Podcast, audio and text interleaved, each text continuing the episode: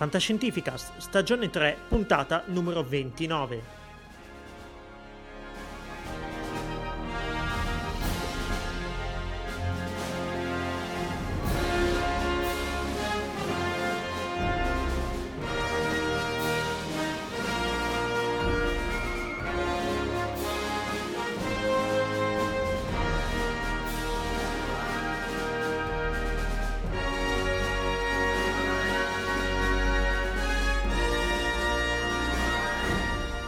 Benvenuti a questa terza stagione di Fantascientificast, podcast di fantascienza e cronache dalla galassia. Come sempre in studio ci sono, ci sono i soliti due, insomma, io, Paolo Bianchi. E Omar Serafini. Bene, allora eh, sveleremo pian piano le novità di questa stagione, già qualcosa vi abbiamo preannunciato in questa agosto che comunque è stato molto movimentato e molto attivo sui nostri feed, infatti il Cylon Prof non ha voluto far mancare ai nostri ascoltatori le sue pillole sue bellissime pillole.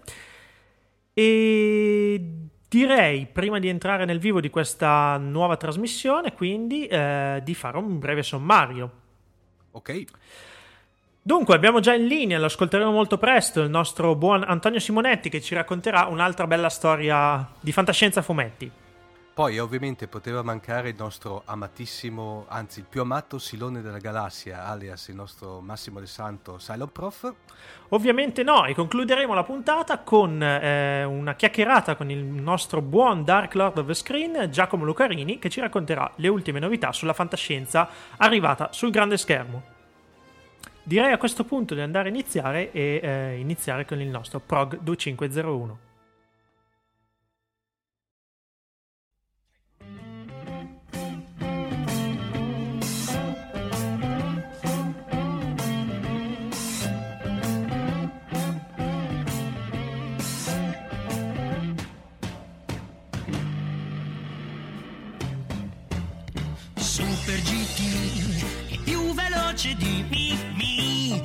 Uno. E come primo beh, dirle ospite per modo di dire, come dire eh, redattore di questa eh, nuova prima puntata della terza stagione di Fantascientificast, abbiamo qui con noi di nuovo il nostro esperto di Fantabirra, si può dire così? Fantabirra. il nostro carissimo Antonio Simonetti. Ciao Antonio. Ciao Omar, ciao Paolo. Il nostro ba- mastro birraio, diciamo così, dai, fa, fa, più... Sì, è più bello, sì, perché Fantabirra è un po'... Ma sì, una birra fantastica, va bene, va benissimo. E niente, io mi, mi ritrovo qui tra, tra, di voi e tra tutti noi eh, per parlarvi di un manga, anche visto un recente film che pare abbia avuto un po' di successo, insomma, vabbè, leggendo la, la, recensione sul Mondo Nerd direi proprio di no. Comunque, eh, niente. Io... Eh, ma sappiamo che quei due, esatto. molto presto, sono sempre abbastanza impietosi. E... Sì, comunque io ammetto, mia, mia pecca non l'ho ancora visto, ho avuto modo di vedere il trailer e di leggere qualche cosa e di sentirne parlare appunto. In giro, sto parlando di Elysium, il, il film. Eh, come appunto ho visto il trailer mi è subito venuto in mente un manga che praticamente come storia è uh, assai simile eh, e quindi mm, d'impulso ho scritto Omar dicendo Omar guarda che se parlate di Elysium non si può non parlare di Alite, Alita, l'angelo della battaglia questo manga eh, del lontanissimo 97, almeno in Italia nel 97 perché in Giappone uscì nel 91, figuriamoci ancora prima. Wow. Purtroppo a me dispiace se racconto sempre di manga abbastanza vecchiotti. Purtroppo è l'età che ho, può darsi che insomma. No. Ah, beh, ma cioè, voglio eh. dire, di solito parliamo sempre anche di libri scritti negli anni 50, quindi cioè, ci mancherebbe altro. Beh, prometto che il prossimo fumetto che porto eh, sarà un fumetto recentissimo. Eh, comunque, mm, il, eh, Alita, l'angelo della battaglia, mh, mm, uscito nel 97, dal 97 al 98 in Italia. Si tratta di un seinen come genere di, di, di, fumetto giapponese, i seinen sarebbero quei fumetti um, che, indirizzati a un pubblico maturo, adulto maturo, non adulto nel senso di spinto porno, quelli, quelli sono gli hentai, sono un'altra cosa che tutti sicuramente conosceranno. Parlo proprio di un pubblico maturo, inteso come un pubblico appunto adulto, capace di eh, capire determinate argomentazioni filosofiche anche. Mm eh, insomma, pa- si parla appunto di argomenti maturi, adesso non mi viene nessun altro aggettivo. Magari un, eh, un manga più famoso in questo senso può essere Akira? Eh, esatto. Stupidata, forse? No, no, no, hai detto, hai detto, una cosa giusta, si tratta proprio okay. di, di Akira.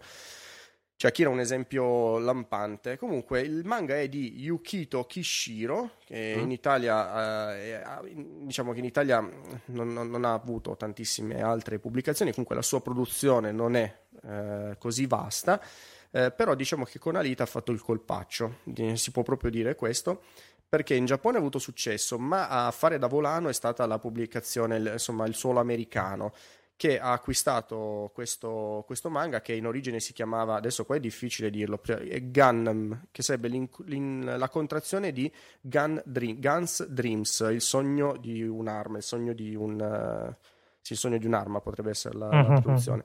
Essendo un po' duro, un po' ostico, eh, gli americani hanno uh, chiamato il personaggio principale Alita, che in realtà nel, nel manga si chiama Galli, nel, nel manga originale, e insomma hanno, hanno, fatto da volano a questa fantastica storia ambientata in un futuro post-apocalittico dove eh, la Terra, e qua ditemi se non è simile ad Elysium, praticamente il pianeta Terra è una sorta di mh, mm, eh, rifiuto, una, una, discarica. Una discarica. Infatti mm. si chiama proprio così la discarica, la città discarica. E poi c'è un pianeta, c'è, c'è, comunque c'è una sorta di eh, altro livello che è sopra nella, nell'atmosfera dove vivono i ricchi, dove vivono tutte le persone che, che possono vivere, che, sono, che, hanno soldi, dove queste persone non, non si possono ammalare, non, eh, insomma i, i, i, benestanti. Questa città in alto si chiama Salem e diciamo mm. che l'argomento, almeno a me ricorda parecchio Elysium, nel senso che c'è la no, terra. Sì, no, bello. Il, mm, sicuramente sì. Mm, diciamo che l'archetipo della città a livelli è comunque qualcosa che esiste da, sì. da parecchio tempo, insomma. Comunque, Questo intendo sì, sì. Nei, nei, romanzi, immagino anche nei fumetti. È la prima volta che sento qualcosa del genere nei fumetti, ma la mia conoscenza è molto limitata, quindi Sicuramente. io ammetto che in un fumetto, mh, mm, è l'unico fumetto che io, tra quelli che ho letto, che a questo punto cioè aveva, aveva mm-hmm. questa sorta di, di, di, di livello, di questo, non, non, viene neanche spiegato bene, eh, cioè viene spiegato bene, non, nel senso inizialmente, senza spoilerare, non viene neanche definito bene. Questo Salem è una sorta di, posto ambito da, da, dalla popolazione appunto della discarica, eh, dove credono che si possa fare, insomma, non, non, sanno con certezza quello che c'è su Salem, sanno che si sta bene e tante persone cercano di raggiungere Salem, tan- tanti mm-hmm. cittadini di scarica. Insomma, eh, nella discarica viene ritrovato il corpo di una ragazza cyborg, quindi parliamo appunto di un robot col cervello con delle parti ancora umane. Nel caso specifico di Alita l'unica cosa che aveva era il cervello. Questo cyborg semidistrutto e proprio in una discarica viene raccolto da un dottore eh, che si chiama Deisuke Ido, il dottor Ido, che mm. insomma è il, il buon uh, samaritano della, della, discarica che si occupa appunto di eh, aiutare, aggiustare, curare tutti i cittadini, tutte le persone che trova eh, nel, nella discarica. Tra questo appunto raccatta questo corpo che è, è, è quasi emorente eh, e, e, lo rimette a posto, gli dà un, un corpo un fisico, un, ro- robotico, eh, in modo che eh, possa eh, proseguire. La ragazza non si ricorda di nulla, quindi eh, insomma tutto il fumetto volgerà a dei flashback, dei, dei ricordi del suo passato che man mano che appunto incontrerà persone, situazioni eccetera, ritorneranno alla mente e faranno scoprire a lei praticamente che si tratta, non è, non è uno spoiler, questo lo si capisce ovviamente già nel primo albo, di un, um, di un, soldato, ma di un soldato altamente specializzato, conoscitore di un'arte marziale, il Panzerkast, mm, adesso lo pronuncerò... Panzerkast, esattamente, quest'arte marziale. Immagino qualcosa di violentissimo. Sì, sì, sì, ma proprio parecchio, sì. parecchio. E, e, niente, comunque nella discarica lei scoprirà, non si ricorda del passato in maniera mm, precisa, ha ogni tanto qualche flashback, nella discarica incontrerà appunto il, il dottor Ido, eh, che eh, lei paragonerà poi comunque a un padre, eh, incontrerà quello che sarà il, il suo amore, si innamorerà di un ragazzino il ragazzino che adesso mi sfugge il nome, comunque mi verrà in mente pian pianino, e con questo ragazzino appunto scoprirà l'amore nonostante il suo corpo comunque non, non del tutto in carne ed ossa. E, ehm, e niente, le vicende porteranno appunto le vicende della discarica alla perdita di questo suo amore a causa eh, della morte di, de, del ragazzino perché eh, nottetempo sia il dottor Ido che il ragazzino cercano, ehm, trafficano in organi, eh, in colonne vertebrali e, e, verranno poi beccate dalla polizia, da, da, da questo um, organo di, di, polizia della città di Scarica.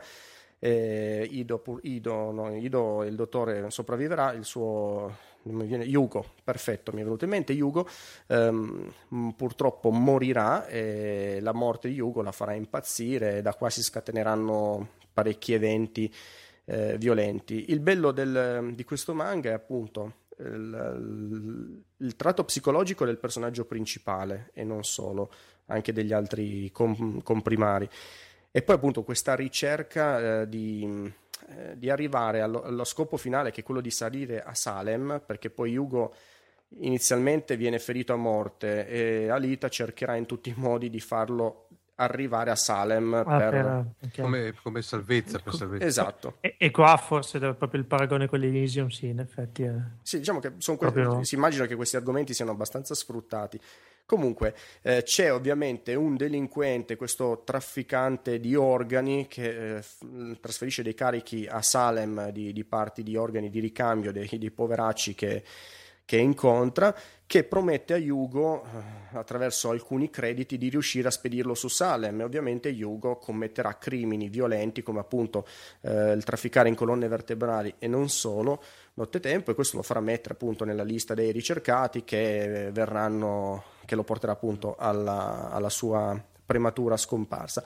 Da qui ovviamente non finisce il manga, da qui poi inizia a partire tutta la storia di Alita che si troverà a scontrarsi con, diventerà lei stessa una cacciatrice di taglie, si troverà a scontrarsi con cacciatori di taglie eh, fino a cambiare spesso parti del suo corpo fino a che il dottor Ido e il suo assistente le, le daranno un corpo berserk altamente potente e ovviamente qui insomma c'è parecchia azione, parecchia introspezione e poi appunto c'è mh, sempre questo argomento prevalente perché in tutte le vicende che lei vive eh, sembra che mh, si cerchi di fare, di, di, capire fin dove si può arrivare per raggiungere il proprio scopo, anche non legittimamente, quindi uh-huh, in maniera... Uh-huh. E poi dove ci si può spingere, insomma. Esatto. E poi c'è un altro personaggio fantastico, il dottor Destinova, che è insomma. Uh, è, il nome, un nome è un programma. Esatto, che è un, mm. uno scienziato pazzo. Eh, anche lui, come il dottor Ido, hanno una sorta di tatuaggio in fronte che eh, gli fa appartenere appunto ai cittadini di Salem. Però guarda caso questi due sono sulla terra, sulla discarica. E anche qui poi c'è tutta una storia di come è nata Salem. Salem poi alla fine sarà un livello soltanto di queste, come dicevi prima te Paolo, città a livelli, perché ci sarà un livello più alto che si chiama Geru, eccetera, eccetera. E niente, quindi l'alb non vi racconto altre cose perché spoilererei molto facilmente. Ehm, vi posso dire che l'albo appunto è uscito nel 97, dal 97 al 98 in Italia, sono 18 volumi. Il diciottesimo volume però è stato poi cancellato perché poi è stato eh, riedito da parte della Panini perché l'autore, giustamente scoprendo tanto successo, decise di eh, eh, fare un'altra serie, una, una, serie successiva dove verrà appunto spiegato come mai Destinova crede nel, nel libero arbitrio di, dei, suoi, dei, suoi, cyborg, comunque delle, de, delle intelligenze artificiali, e quindi una sorta di creatore di una nuova razza e qua non voglio dire di più. E, e niente, ci sarà, c'è se, un seguito ad Alita, Battle Angel Alita, quindi Alita l'angelo da battaglia, che si chiama Alita Last Order, che è ancora in fase di, di pubblicazione. Oramai ah. la periodicità è veramente L'hanno troncato e praticamente vent'anni che aspettano la, la, l'uscita della... No, no, Alita Last Order sta, è, è, già uscito, saremmo una ventina, trentina di, di albi, magari esagero con 30, ma 20 sicuramente, solo che ovviamente la periodicità adesso è diventata veramente labile, nel senso si parla sempre, non è un mensile, non esce una volta al mm. mese ogni due, esce una volta o due all'anno, però è un prodotto notevole, veramente notevole, ben disegnato, ben realizzato e una storia veramente affascinante. Ovviamente in Italia da Panini. Ecco, Panini, okay. ov- ovviamente Antonio, il, diciamo, appunto questi albi qui ormai sono diciamo, merce da fumetteria, giusto? Sì, uh... sì, purtroppo, guarda, io cercavo proprio oggi su, su eBay perché mi è venuto bene l'albo numero uno, proprio il, uh-huh. insomma, il pilot, il pilot uh-huh. uh, che è stato solo edito in America e in Giappone, costa 150 euro su Amazon. Eh, no, no, ma ci, ci posso credere, ho fatto Quindi... la ho fatto uh, confessione outing uh, pubblico, ho, ho, mi sono preso tutta la serie di, del fumetto di Nausicaa in prima edizione e devo dire la verità... Ci hai c- speso un patrimonio. Esatto, ho speso un patrimonio. Invece Antonio è da, da diciamo, dal, da, dal, chiamiamola dalla prima serie, è stato anche tratto un, OA, un, un OAV, vero? Un, sì, sì, esatto. Un, un, ecco, un eh, due, una, due episodi. Ma cos'era una condensazione della serie oppure era... Allora, si parla della prima serie con uh-huh. qualche accenno, qualche argomento tratto dalla, da Last Order. Diciamo uh-huh. che ehm, tra, cioè, c'è parecchia lavorazione, uh-huh. ci sono delle differenze notevoli comunque col fumetto, non eccessive ma notevoli. Mancano dei personaggi come quello di Hugo, il dottor Ido è affiancato da, un, insomma, da, un da una compagine femminile, mentre nel fumetto no, un, l'aiutante del dottore è un uomo. Insomma, uh-huh. ci sono delle differenze, però insomma si può vedere, il progetto è fallito, nel senso che sono, mi sembra siano solo due episodi. Sì. Sì, no, è, ah, proprio... è, è doppio. Sì. Sì, sì, non, non... morto sul nascere proprio. Sì, diciamo che non ha avuto grande mercato perché penso adesso è facilmente per chi legge il fumetto e vedere uno scempio tale del, della storia non, non, la prende bene. Quindi se uno vede la storia magari gli può piacere, ma chi arriva dal, dal manga credo che sia difficile che, che, possa piacere. Vi dirò di più, notizia nel 2006, 2005-2006 si parlava de, di, un, di, un, interesse di James Cameron a fare eh, il film. Infatti. Quindi, mm. ed è ritornata in auge, nel senso che James Cameron, adesso non, uh, l'autore qua leggo da Play 4 Movie, il sito, che l'autore canadese eh, nel... Dopo Avatar, eh, regista di Terminator, vabbè qua tutti lo sappiamo, Alien eccetera, dalla conferenza al TAG DF Città del Messico ha, eh, insomma, ha spiegato che il suo prossimo film sarà su Alita, l'angelo da battaglia, eh, adattamento del manga di Yukito Kishiro. La lavorazione inizierà tra quattro anni, nel 2017. Quindi... Ah, ok progetto a lungo termine. Quindi. Sì, ma eh, tra l'altro ho visto nei, eh, in un link eh, fai, che dopo ovviamente metteremo nelle show note dell'episodio che ci aveva inviato che ha messo praticamente dice che prima vuol finire Avatar 3, dopo ha detto parlerò di, mm, di, di Alita, esatto, per cui molto evidentemente vuole finire questa immane fatica de- della trilogia di Avatar. Si tratta di una, comunque di una comunicazione ufficiale o è proprio uno di quei rumors che girano in rete? Ma gi- io adesso questa comunicazione ovviamente è un rumors, mm, gira dal 2006 questa voce. Beh, eh, eh perdonami Antonio, eh, Wiki- Wikipedia lo dà per ufficiale, nel senso che proprio dice sì. che ha stretto un accordo con Kishiro per la produzione di un film eh, dal vivo tratto dal manga. Fantastico, fantastico. Io ho trovato qualche notizia su Play 4 Movie, su qualche recensione di Alita del, insomma, del vecchiotte, dal 2004-2005. Quindi, però, insomma... Mm... No, in effetti, in effetti, si presta molto e poi devo dire la verità, eh, caspita, finalmente potremo vedere chi ha copiato chi. Eh, infatti, è un argomento veramente difficile. Comunque, penso che sia anche contento lui di ritornare insomma, a un personaggio femminile. Noi ci mm. ricordiamo sicuramente tutti sia Sarah Connor che la, la Ripley, Ripley lì di Alien. Quindi direi che insomma, un personaggio femminile insomma forte, forte. Mancava, mancava, da un po'. Sì, Dunque Antonio, come prerogativa del tuo, se- del tuo, quadrante, ovviamente adesso ci devi indicare la, la birra giusta da abbinare a quest'opera. Questo abbiamo, abbiamo, sete. Avete esatto. sete? Fantastico. Sì. Guarda, allora, nonostante l'età, il prodotto è fresco, è attualissimo. A me è venuta come, insomma, come associazione, la prima cosa che mi è venuta in mente è Fatale, come il personaggio femminile E recentemente, adesso poi magari lo scoprirete anche quando riuscirò finalmente a concludere il post sul mio blog perché è un post lunghissimo da leggere, visto che quest'estate ho partecipato proprio a delle cotte eh, presso il birrificio locale, eh, birrificio artigianale Lungo Sorso, dove una di queste birre appunto si chiama Fatale, Fat Ale. Eh, non, vi par- non vi parlo proprio di uno stile specifico, ma di questa birra e poi da questa birra mi aggancio allo stile. Allora, la descrizione del birrificio è fatale, eh, colore ambrato, aroma intenso, agrumato, pompelmo e limone verde, con un sottofondo di miele. Il corpo è medio leggero, con sentore iniziale di miele e malto, a cui segue un agrumato fresco. L'amaro si rileva gradualmente fino, gradualmente fino ad avvolgere il palato con un finale secco, ma con un retrogusto gradevole e persistente. Quindi una birra molto beverina. Ci sono questi sentori di, eh, di luppolo finali secchi in, che puliscono bene la bocca e appunto è una birra fresca, beverina leggerina, non troppo impegnativa. Eh, lo stile che cerca di, eh, da cui cerca di appartenere è l'American Pale Ale. Eh, quindi mm-hmm. insomma birre appunto non troppo corpose, non troppo complesse, birre da bere che però ti lasciano comunque una buona sensazione, un buon gusto eh, e continueresti a berle come quasi tutte le birre che vi consiglio ovviamente. Quindi eh, non fermatevi alla prima, con moderazione. Con moderazione, mi raccomando, facciamo i politicamente corretti. Bevete, bevete leggete responsabilmente.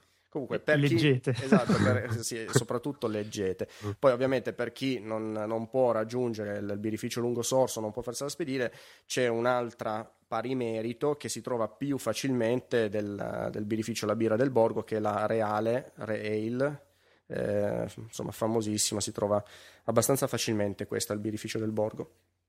E quindi niente, oppure cercate più semplicemente questo stile American Pale Ale, sicuramente lo, lo troverete. Metteremo comunque tutte le note poi del birrificio e ovviamente le note del fumetto, del manga nelle nostre note d'episodio consuete. Grazie Antonio, bentornato per questa terza stagione dunque. Grazie a voi. Leggeremo un sacco e berremo un sacco, come sempre. e niente, eh, ti ringrazio e ci sentiamo alla prossima allora. Alla prossima. Ciao Antonio. Ciao, ciao Antonio. Ciao ciao. My God, it's full of stars.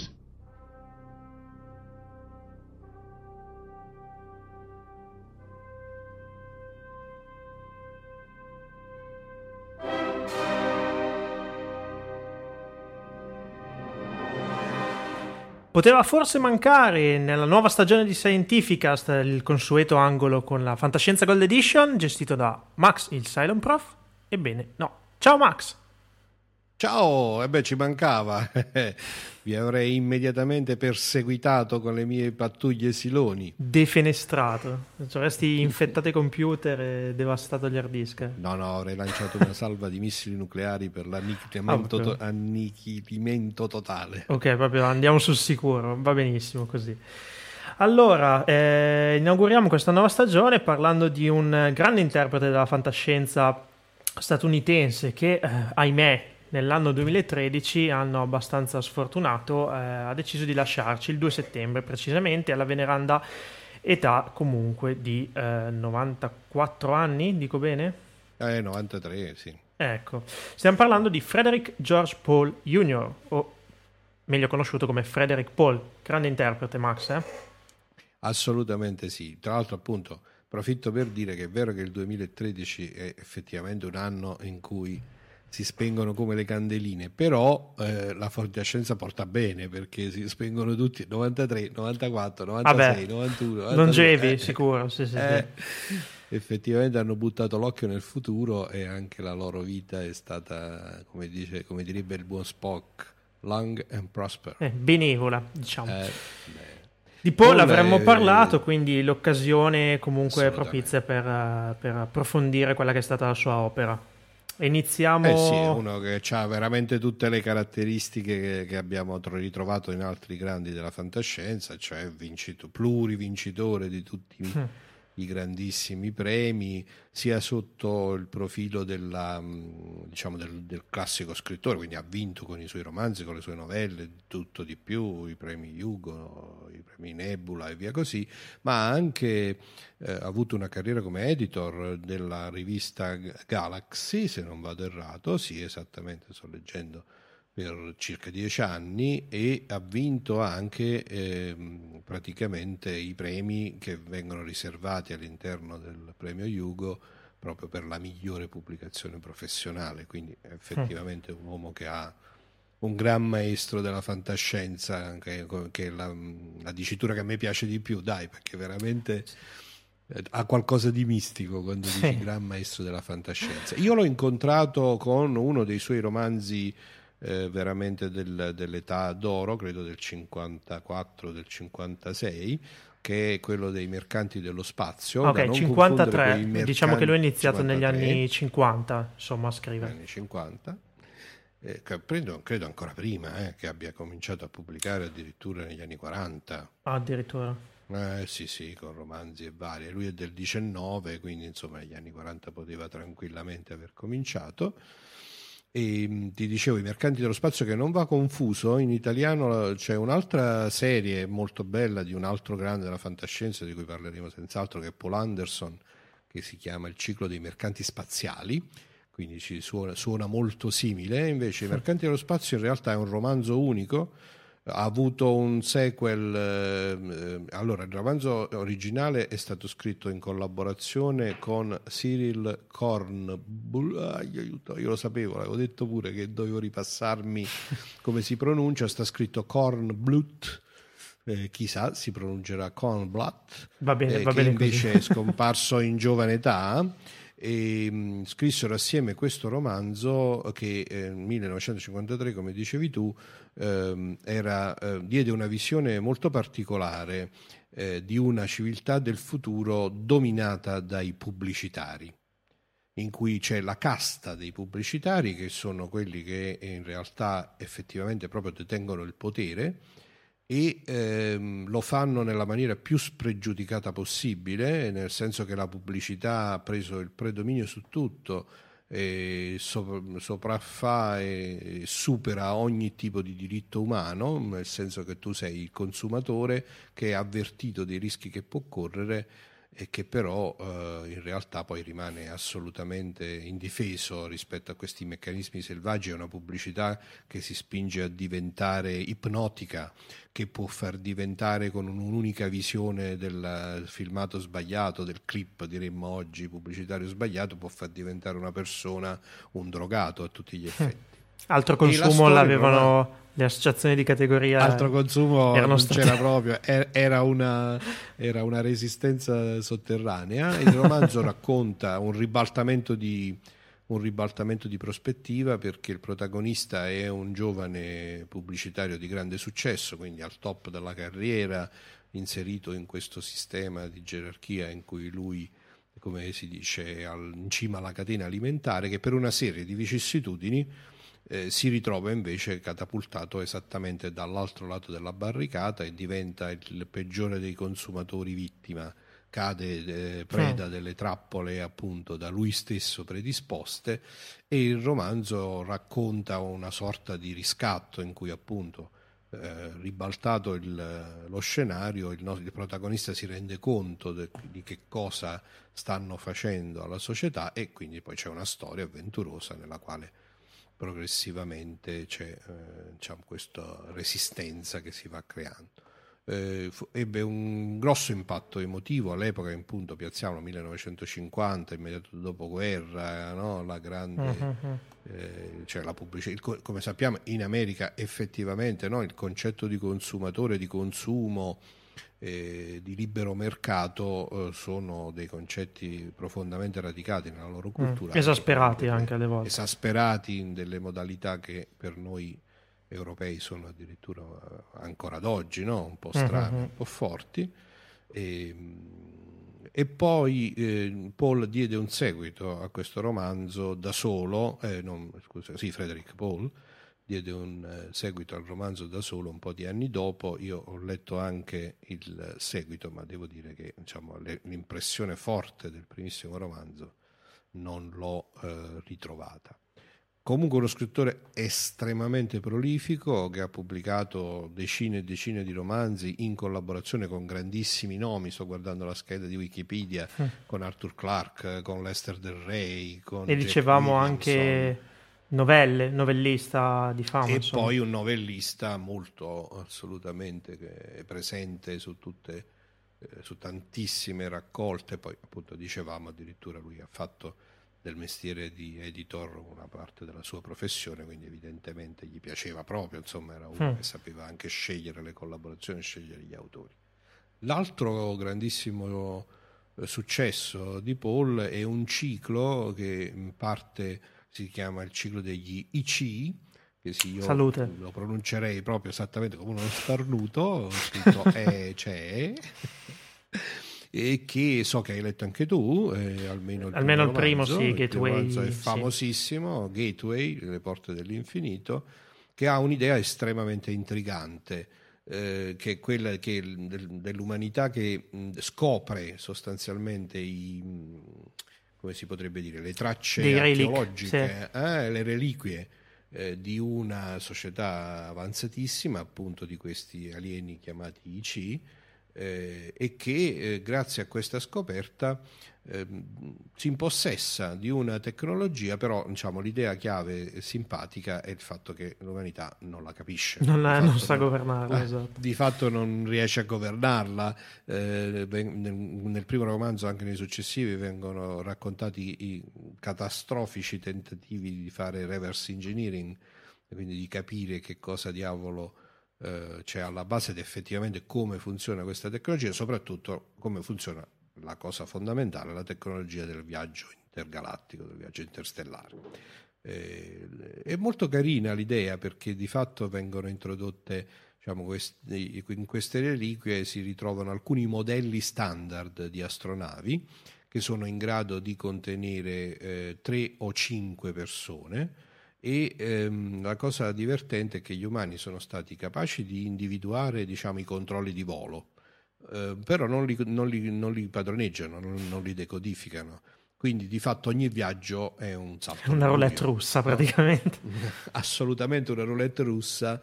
Il rischio principale è proprio quello di eh, puntare su una destinazione troppo lontana e che quindi di non arrivarci perché nel frattempo si è morti di fame sull'astronave partendo da questa idea molto intrigante, descritta molto bene, eh, poi il romanzo diciamo, iniziale, appunto, Gateway, eh, ha un, come al solito un protagonista che diventa diciamo, la chiave poi dell'avventura e anche qui eh, c'è una trovata iniziale molto molto interessante che è quella di un viaggio combinato no? in questi tentativi di sperimentazione che gli umani stanno facendo a un certo punto dicono dai proviamo a mandare due astronavi nello stesso posto a pochissima distanza l'una dall'altra così vediamo se riusciamo sele... a capirci qualche cosa. selezionati com- come un concorso a premi una roba del una genere sorta di lotteria cioè... sì.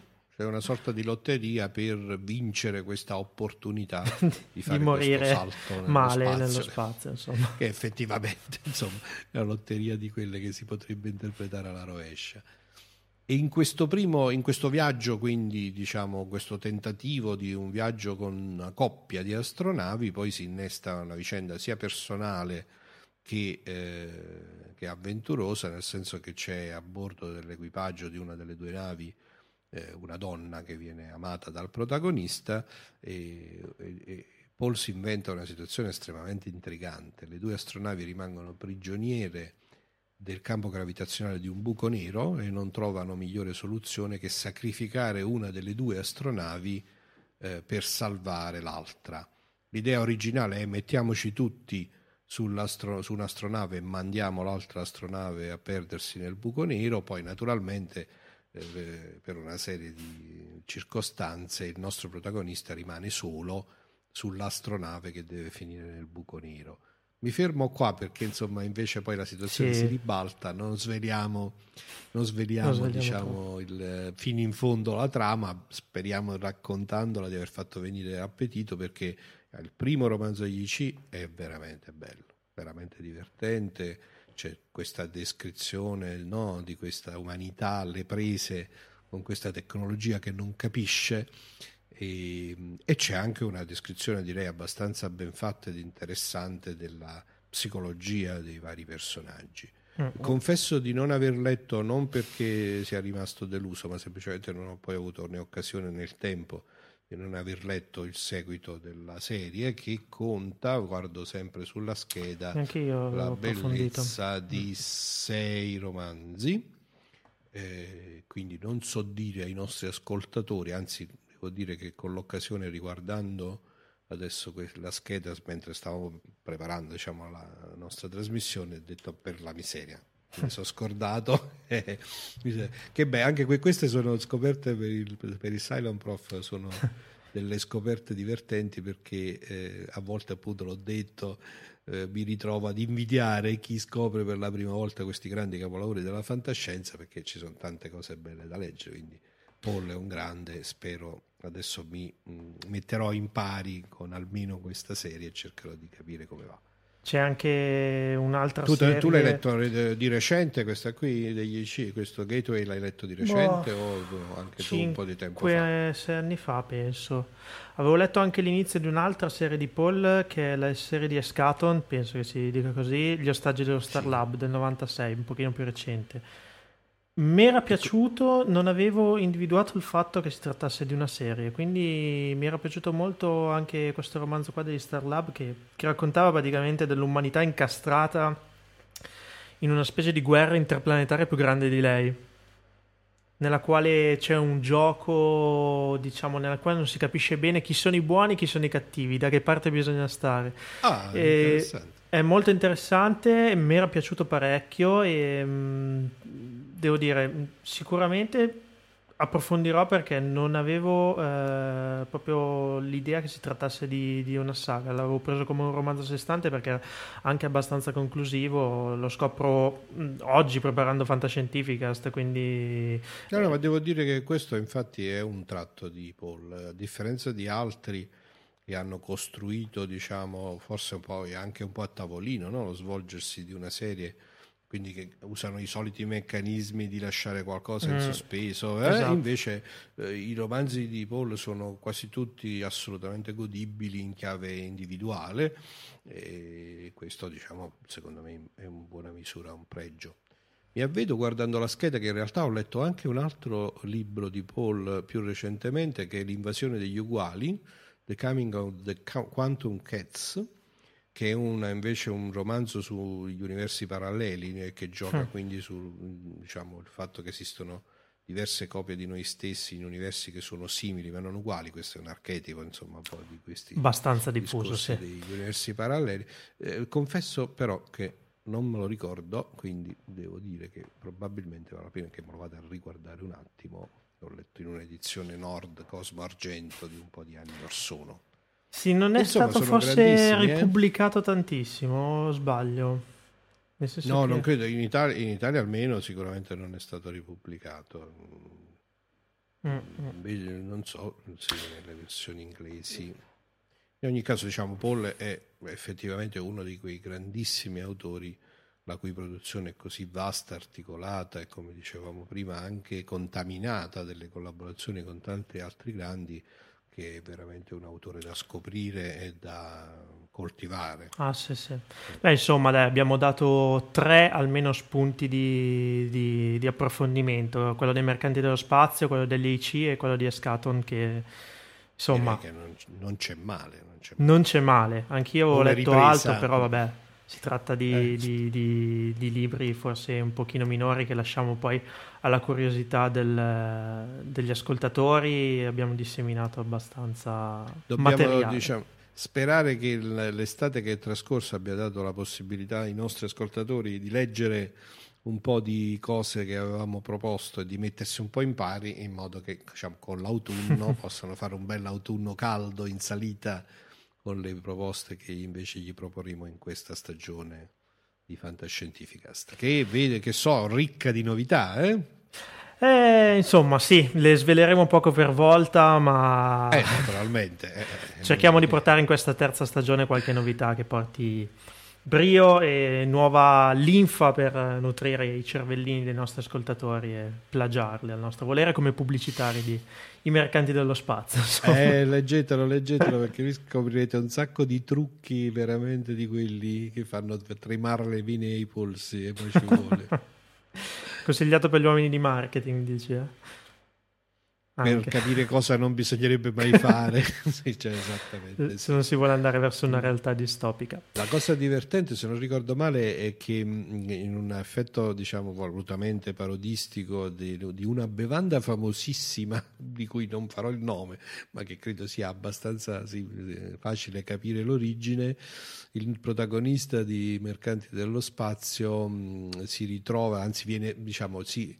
Eh, eh, il livello di, ehm, dire, di, influenza ipnotica della pubblicità eh, sulle persone è tale che chi cade in una di queste trappole pubblicitarie eh, diventa una sorta di appestato, cioè la gente siccome sa che si tratta veramente di una sorta di addiction, no? di, di, di un, come si dice in italiano? Sì, di una dipendenza. Che, che, cioè, di una dipendenza che può spingere le persone ai crimini più efferati e così via.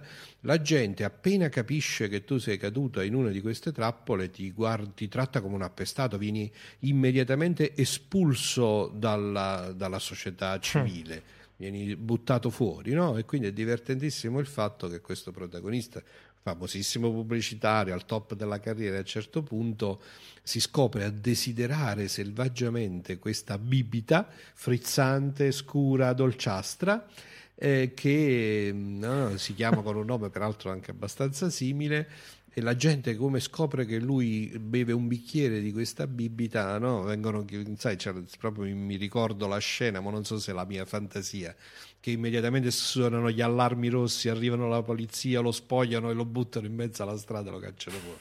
Insomma, come un, in tanti... Uno stile di scrittura mo- molto divertente. Molto come carino. in tanti film dove il top manager cade in disgrazia, però qui in chiave molto...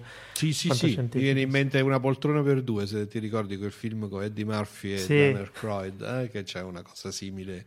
Dan Aykroyd viene esattamente molto simile.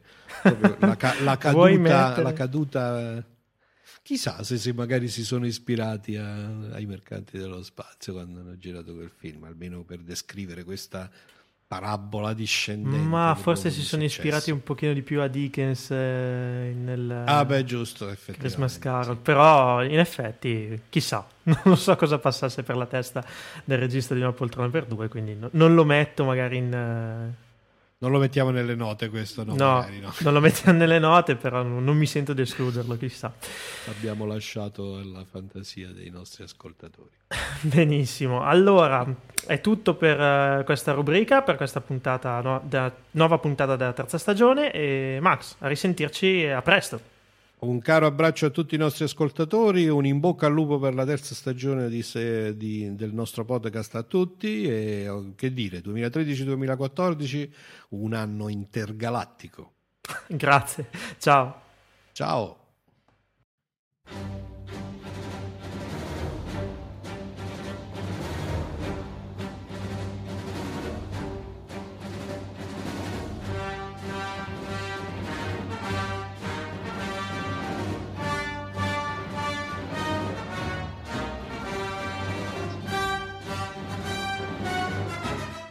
Come preannunciato nel sommario e già nella rubrica che diciamo parla di fumetti, abbiamo ovviamente in questa prima puntata della nuova stagione, la terza di Fantascientificast, il nostro buon Dark Lord del grande schermo, Giacomo Lucarini. Buonasera, buonasera a tutti e ben ritrovati con Fantascientificast. Dunque, allora Giacomo, nella rubrica d'Antonio parlavamo del parallelismo tra Alita e l'angelo della battaglia, fumetto che immagino tu conosca molto bene. Ovvio, ho tutta la collezione in formato maxi che uscì qualche tempo fa. Ottimo, e il film che andrai un attimino a recensire adesso, ovvero Elysium.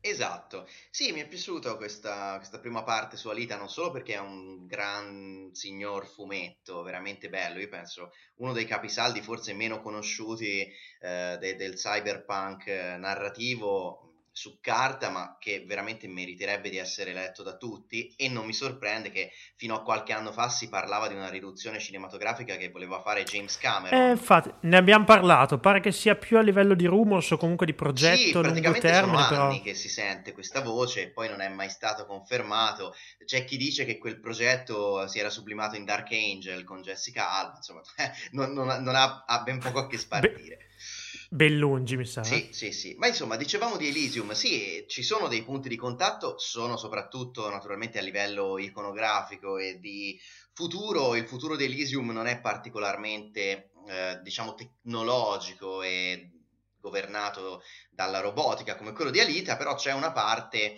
diciamo, che comunque è molto, molto governata dalla tecnologia.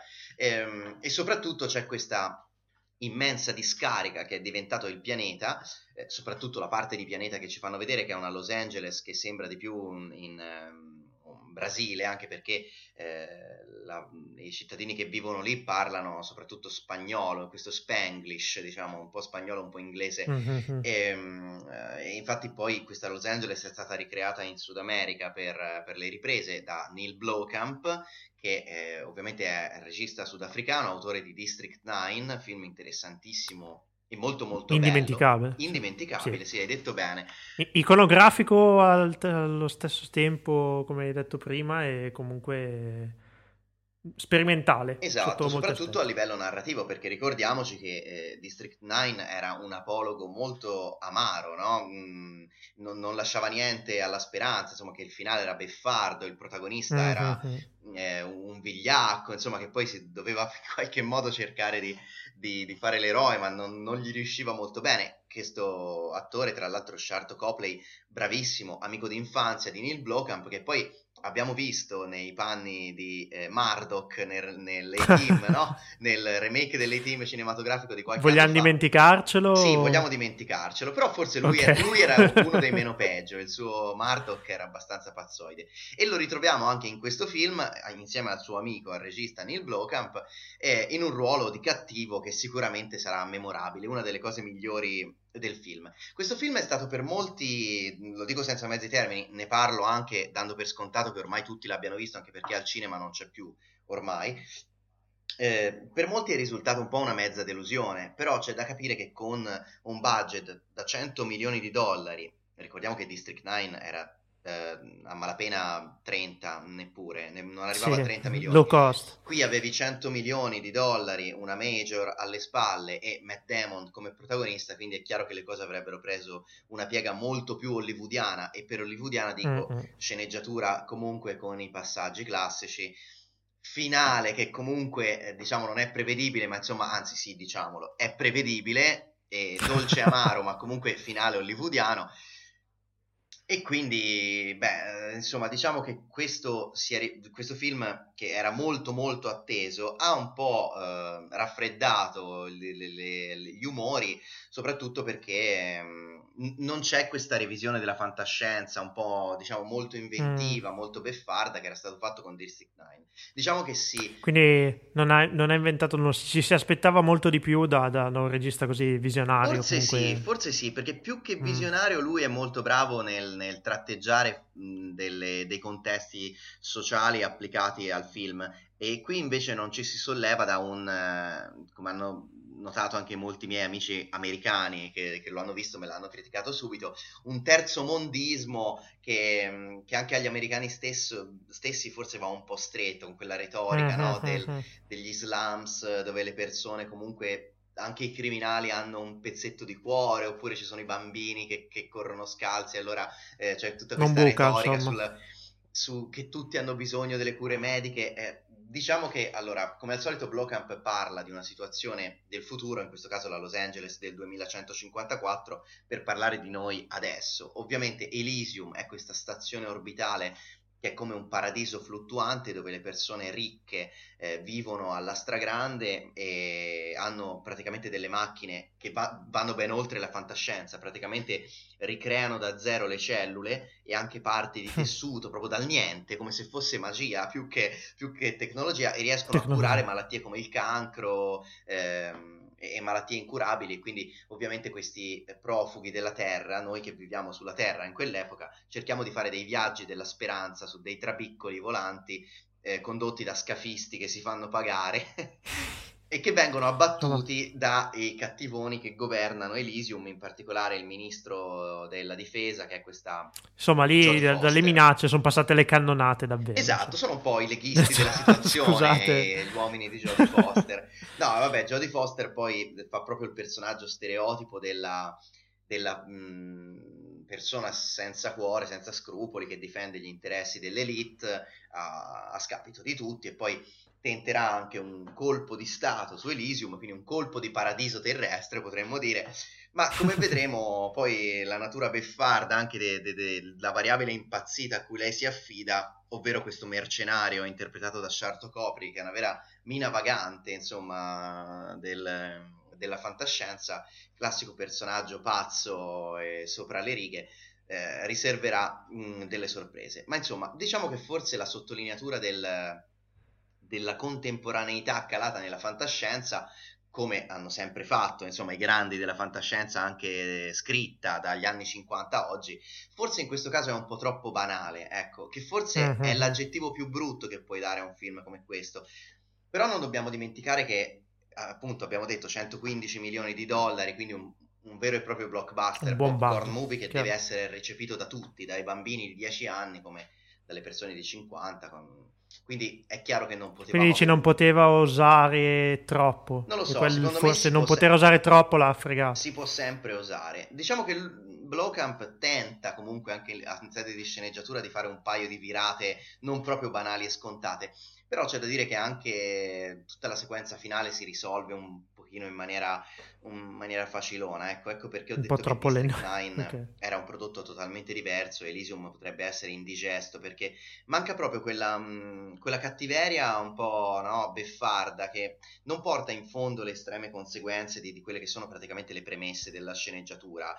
E quindi ovviamente abbiamo il protagonista troppo buono per essere mm. vero, insomma, eh, mm-hmm. questo finale che abbiamo detto, questa parte finale molto hollywoodiana, delle soluzioni un po' facili, tipo questo esoscheletro che gli viene eh, che lo rende Dio per farlo diventare sì. un combattente, che lui ovviamente non, non, è un combattente, quindi non è il classico eroe soldato lui.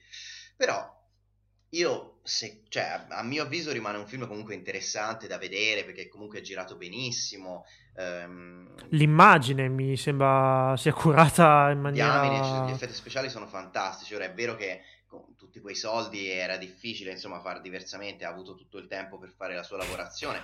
Però... Aveva fatto già de- un bel lavoro con un budget limitato perché esatto. District 9 comunque, cioè ragazzi, anche esatto. quello a livello di immagini Insomma. Ma io consiglio comunque di vederlo, quantomeno per, per farsi un'idea perché il film è interessante. Poi può piacere o non piacere, fuori certe cose di sceneggiatura possono essere scontate, è vero, ma eh, insomma dobbiamo tenere presente che questo non era appunto un prodotto indipendente poi distribuito da una major, ma una uh-huh. produzione della major, quindi comunque doveva recuperare il doppio del suo budget. Chiaro, chiaro, e purtroppo chiaro. al momento sicuramente si rifarà con l'uscita in un video perché non è andato malissimo, eh, Elysium anche in patria, nel mondo ha già mm. recuperato, insomma però forse questo suo non essere né carne né pesce, cioè essere molto standard da una parte ed essere comunque un po' volutamente, diciamo, critico, no? un po' anche sociale, contesto sociale dall'altra, no, questo suo non essere né carne né pesce fino in fondo l'ha un po' mm. penalizzato anche in sede di, ehm, di box office. Però secondo mix, me va visto, è da mm, vedersi. Non.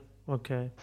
E Bloodcamp ha per caso altri progetti che tu sappia? Sì. Perché comunque il finale di District 9 ci aveva lasciato sì con questa amarezza di fondo, ma un, una speranza insomma che il progetto fosse ripreso da un momento all'altro. Sì, non tornerà per adesso nell'universo di District 9, però farà un altro progetto interessante, ritorna praticamente a un medio budget, diciamo a metà strada fra i 30 e i 100 milioni, farà un film circa da 60 milioni di dollari si chiama Ciappi, e questo il, sarà il titolo. Mm. Eh, il protagonista sarà Charlotte Copley ancora, eh, praticamente il suo sodale, okay. ormai è diventato il suo attore, attore feticcio. feticcio. come si dice. Eh sì, come era un po' Bruce Campbell con Sam Raimi ai tempi Sì, d'oro. esatto. E, um, e parlerà della, della, vita di un androide. È ancora tutto molto riservato, ovviamente, il progetto, però le prime indiscrezioni dicono che sarà questo. Quindi si ritorna in territori, diciamo, cyber esistenziali.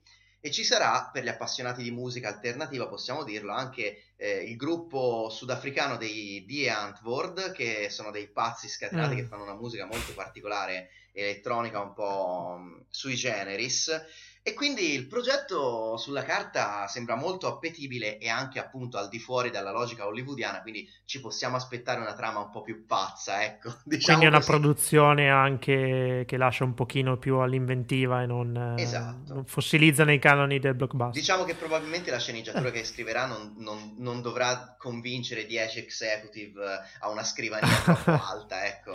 È già qualcosa, è già qualcosa. Dunque, allora, Elysium è già uscito da un po', per, prendiamo l'occasione per chiederti un commento, anche un commento l'abbiamo già letto su Mondo Nerd, su un altro dei film di fantascienza attesissimi, quantomeno da, da, dalla larga maggioranza degli appassionati di fantascienza, magari non quelli più duri e puri, ovvero Fast and... Eh, no, volevo dire, scusa... No, no, ma hai detto bene, cron... hai detto bene, fa... Riddick! Fast and Riddick! Fast and Riddick. Anzi, Fast and Furian, perché eh, Riddick è un furiano. Vedi che c'è sempre la furia quando c'è, c'è Vin Diesel di mezzo. Furian. La sua razza sarebbe praticamente il, fu- il, furiano e quindi eh, lui è sempre un po' furioso. E che dire, allora, io parto da un, mm, parto da un presupposto. Eh, Vai. Che, allora, che il personaggio di Riddick è un personaggio che troppi hanno messo su un piedistallo troppo in fretta Pitch Black era un film che anch'io ho visto all'epoca, quindi ero, ero più ragazzino, ormai si parla di Bravo. 15 anni fa. Anche di più forse. Eh sì.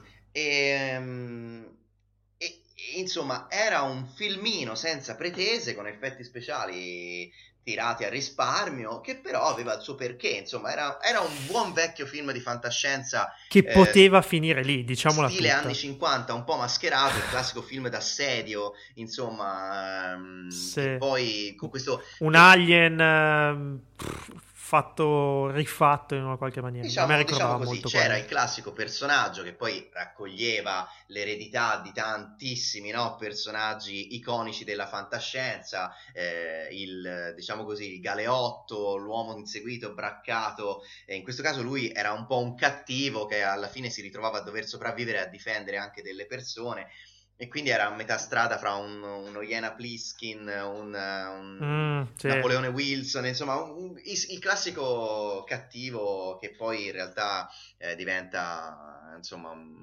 figura ic- iconica e quasi ultima speranza, no?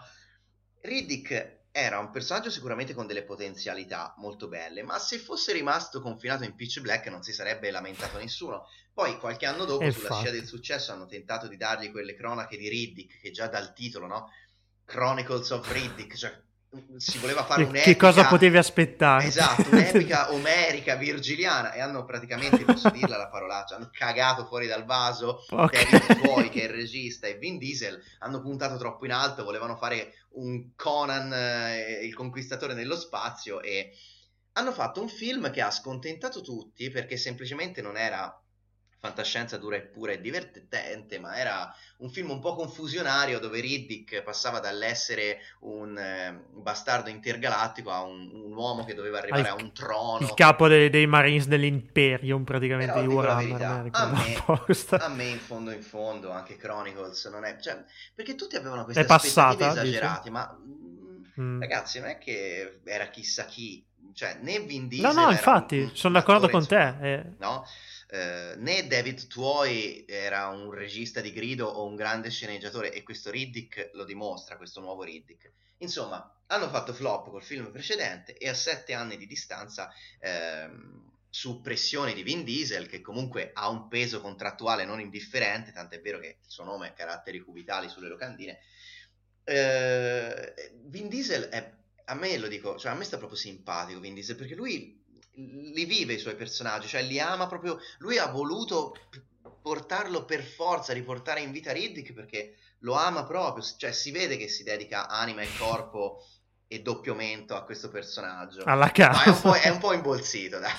lo posso dire. Sì, no, vabbè, sei, sei inchiattato. No. Riddick però è carismatico. Allora, io ve lo dico subito, non è un granché il film Riddick, però visto, cioè, visto al cinema senza troppe aspettative né pretese, può anche divertire. Visto a casa, sicuramente per passare un paio d'ore eh, ci, sta. ci sta e farsi due risate. E poi soprattutto è un film interessante perché non, ha cap- cioè, non, non sa neanche lui che, che film vuole essere. E ora mi spiego.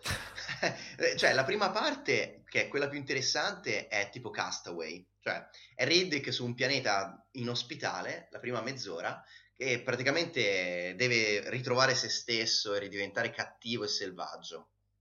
E allora è lui da solo contro le creature cattive e selvagge di questo pianeta.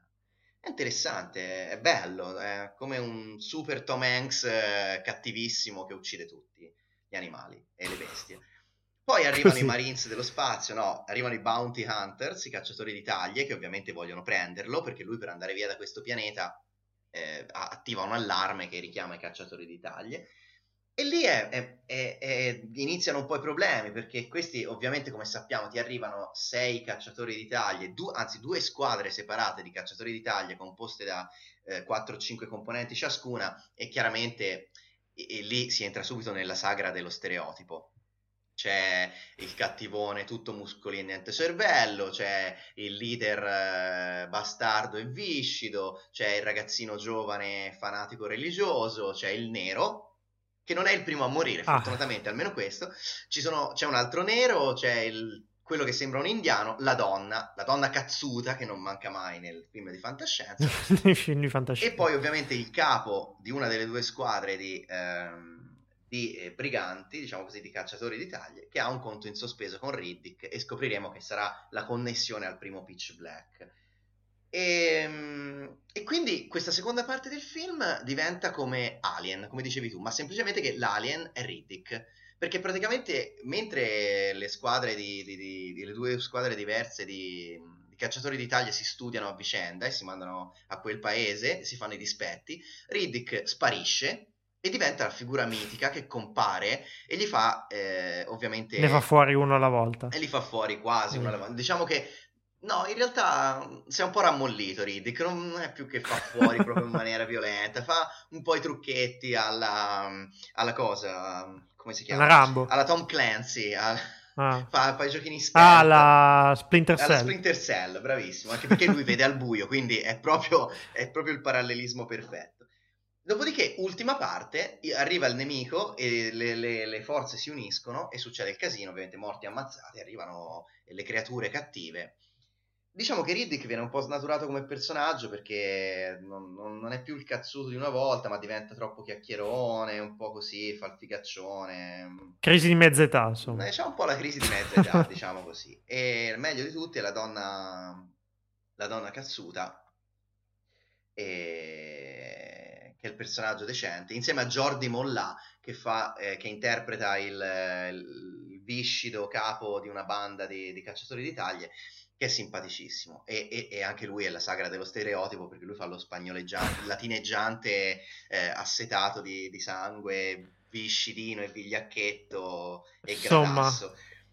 Hai raccontato un film senza troppe pretese per passare una piacevole Io continuo a dire, domenica. Il problema sono le, le, aspettative esagerate che troppa gente aveva. Okay. Poi è un filmetto da 40 milioni, quindi anche gli effetti speciali sono quelli che sono, cioè c'è molto green screen. Eh, però... eh come dicevi all'inizio, è Vin Diesel. È Vin cioè, Diesel, richiama molto il nome è, in questo caso. Show, non è... è il suo show. È il suo show. Mm, e esatto. chi gli vuole bene. Fosse stato Fast and Furious, probabilmente il pubblico sarebbe stato lo stesso. Sì, voglio dire, ragazzi, mm. c'è gente che si è visto tutti e sei Fast and Furious, eh, voglio dire, quindi potete vedere anche Riddick senza stare a gente che ce l'ha troppo sull'epica della fantascienza. È un filmetto di fantascienza di serie B. Stop.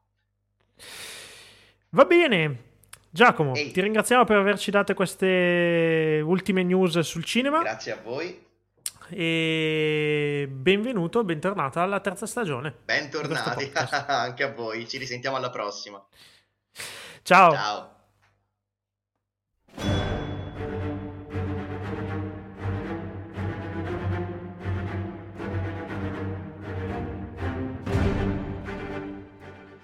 Bene, a me l'onore e l'onere di chiudere questa puntata numero 29, prima della terza stagione di Fantascientificast. Omar, per un contrattempo, diciamo, fisico, è dovuto un attimino assentarsi in questa puntata, quindi la chiudo io. Insomma, eh, ringraziamo tutti coloro che sono intervenuti in questa prima puntata e eh, vi assicuro che le novità non mancheranno, le snoccoleremo man mano durante eh, la stagione.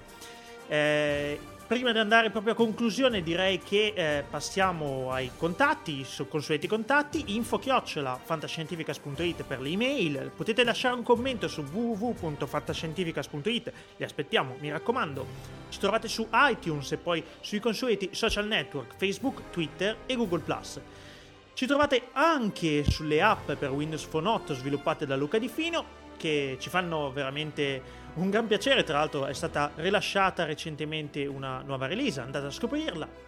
E eh, infine vi ricordo che potete sostenere Fantascientificas con una libera donazione PayPal eh, tramite pulsante che trovate sul nostro sito. Stiamo veramente attrezzando tutti per dare la massima qualità in questo podcast.